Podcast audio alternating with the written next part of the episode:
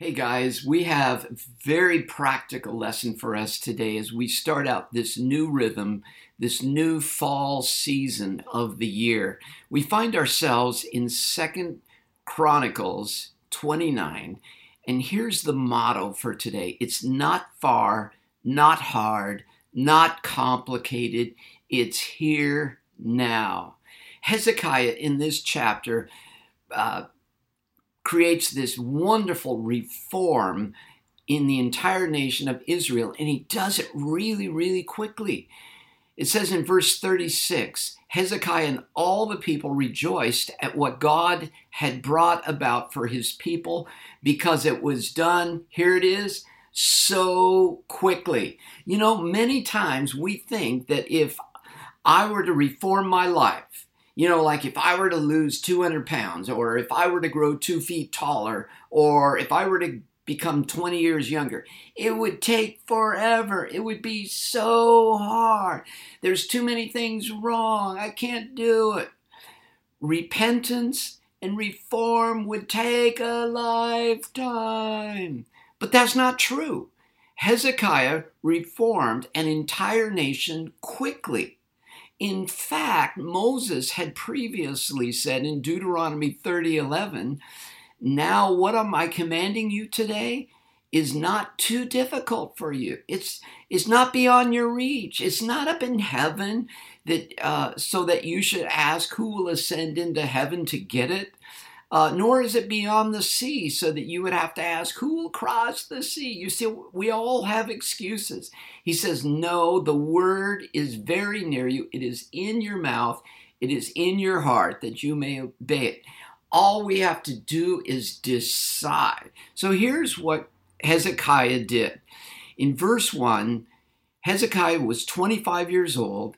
Uh, he reigned for 29 years in Jerusalem and he did, contrary to other kings, he did what was right in the eyes of the Lord, just as his father David had done. So in verse 3, this is what he did he repaired the doors of the temple. And then in verse 4, he brings in the priests and the Levites back into the temple and he commands them consecrate yourselves. Now, what does consecrate mean? It means to dedicate yourselves, commit yourself.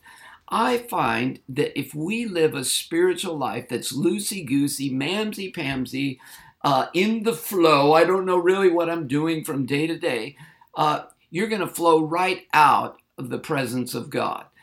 Uh, we need to have disciplines in our life, consecrations, dedications, um, where we decide this is where I meet the Lord, this is when I meet the Lord uh, this is what I'm studying and growing, and this is how I pray.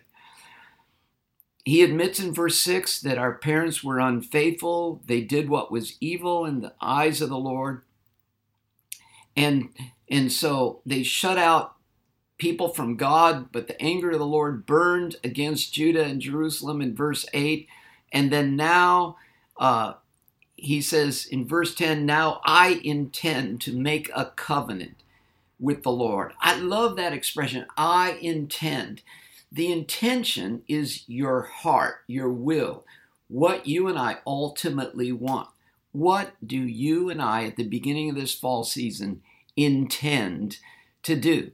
So you and I take one step toward the Lord with our intention, and He takes 10 steps by His Holy Spirit towards us.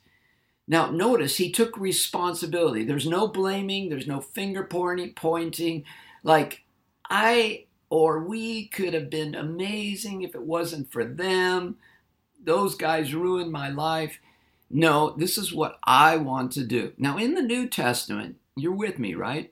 In the New Testament, when we compare the temple of the Old Testament, we're either referring to the church collectively the people, that is, not buildings, or you and I individually also are called the temple of God. So, my friends, it's time to clean our temples. It's time to clean the house of God. Let's not blame the state of the church on other people or blame the state of the church on America.